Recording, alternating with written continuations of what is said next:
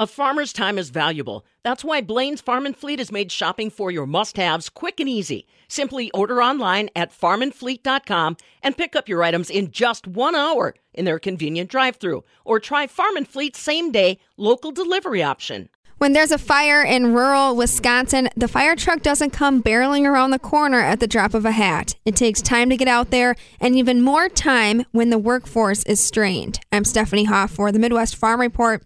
Start College Now is a high school fire academy that aims to boost that firefighting workforce. Ernesto Martinez, better known as Chief by his students, is a retired fire chief from the Madison Fire Department. He's been teaching at the Madison Area Technical College for about 20 years as one of the three lead instructors for that fire academy. This program was started six years ago by the chief of the Sun Prairie Fire Department, who is originally from Illinois, where they have this program or, or similar program. And when he got hired up here, he he's he's been having a challenge getting volunteers the culture has changed. Uh, you know, back in the day, most fire department volunteers in smaller communities worked in their community. And so they were available 24 hours a day to, to respond if there was a call. That's changed drastically over the last 20 years or so. They live, they work in a different community. Most around here is Madison, and they commute, and so they're not available in the daytime. And so when he found himself with a shortage of volunteers, and he was familiar with the program in Illinois, he came to the school and pitched the idea. Um, and I had just retired at that time, so I was available, and I've been teaching here for quite a while. And so one thing led to the next, and uh, we started with four main instructors with the first academy, which was from Sun Prairie. We're all Sun Prairie students the first year.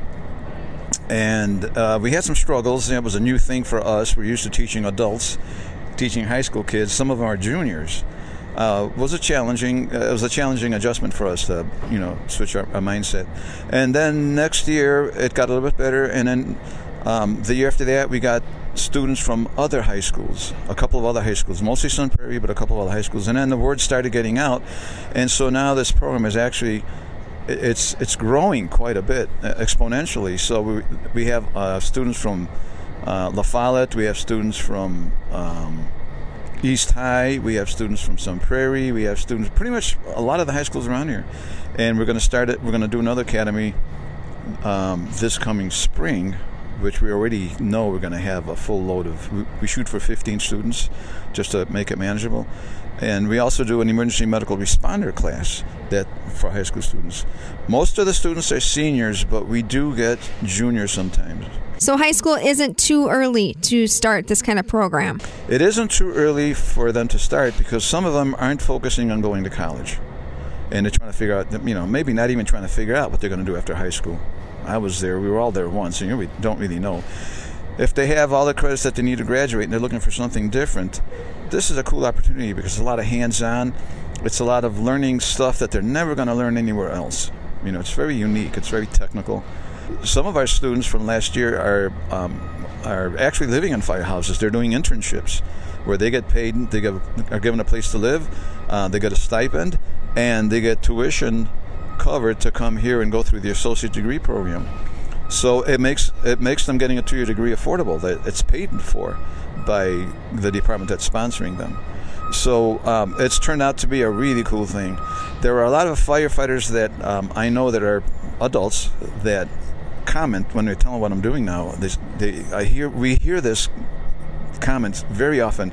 Man, I wish that existed when I was a kid, because they would have jumped on it, and that didn't exist back then. And so this year.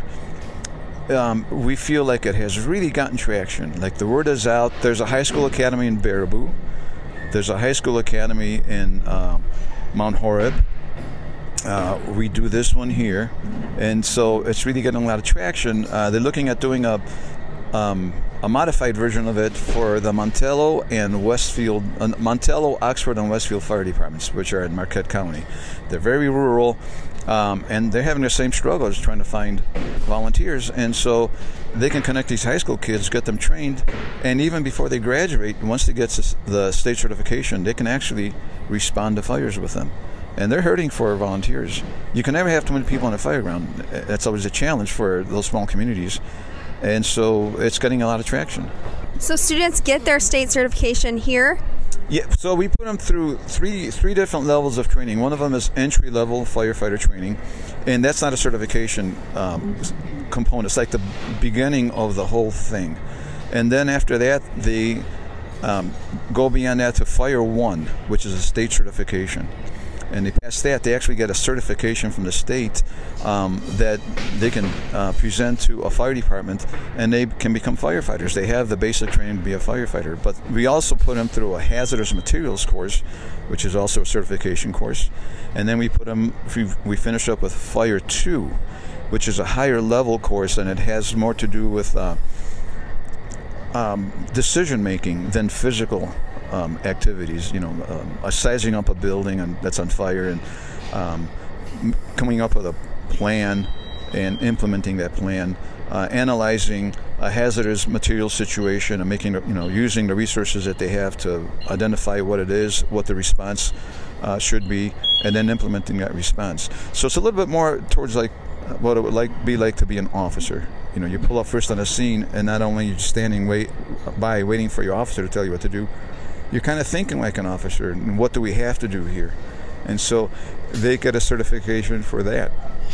As Fire 2 state certification.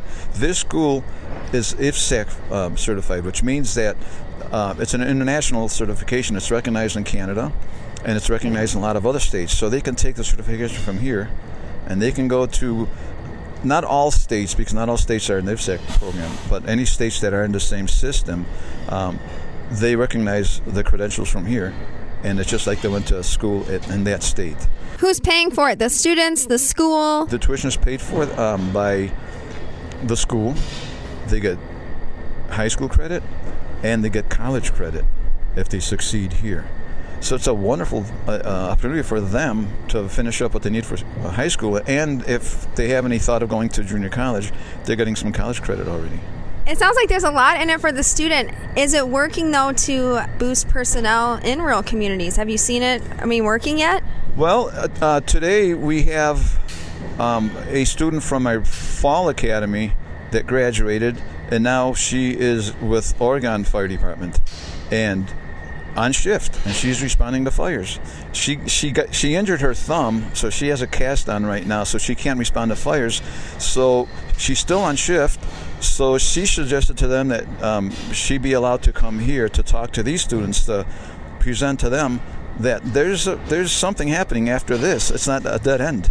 You know, even if uh, even if you don't want to go to the social security program, you can be in a fire department. There are paid on call fire departments. There are departments that will pay you to respond when there's a fire or an emergency call.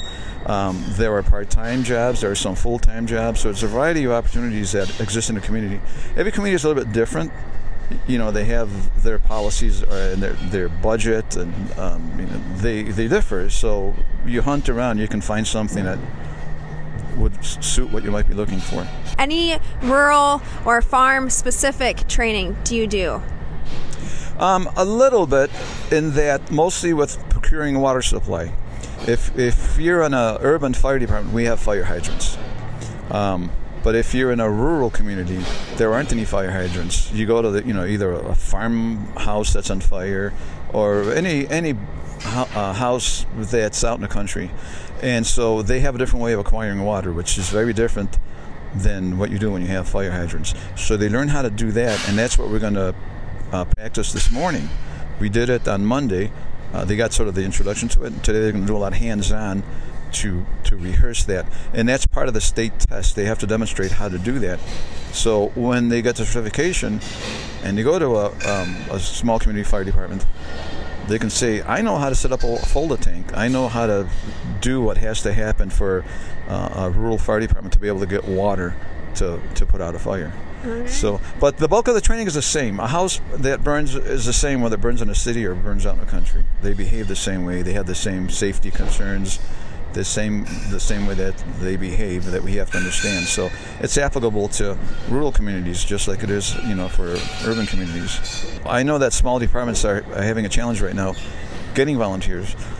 And the, the, the key is getting the word out to the high schools, so that the high schools, the high school counselors are aware that these programs exist, and then they can plug into them. and it, it's growing. Uh, we we have a sense that it's growing exponentially. It just it just got legs. Like in the last year, just really starting to get some traction, and now we're we're uh, racing to keep up with the demand. So it's a growing thing. That's former Madison Fire Chief Ernesto Martinez. He now teaches the high school fire academy at the Madison Area Technical College. It aims to grow the pipeline of firefighters in Wisconsin. For the Midwest Farm Report, I'm Stephanie Hoff.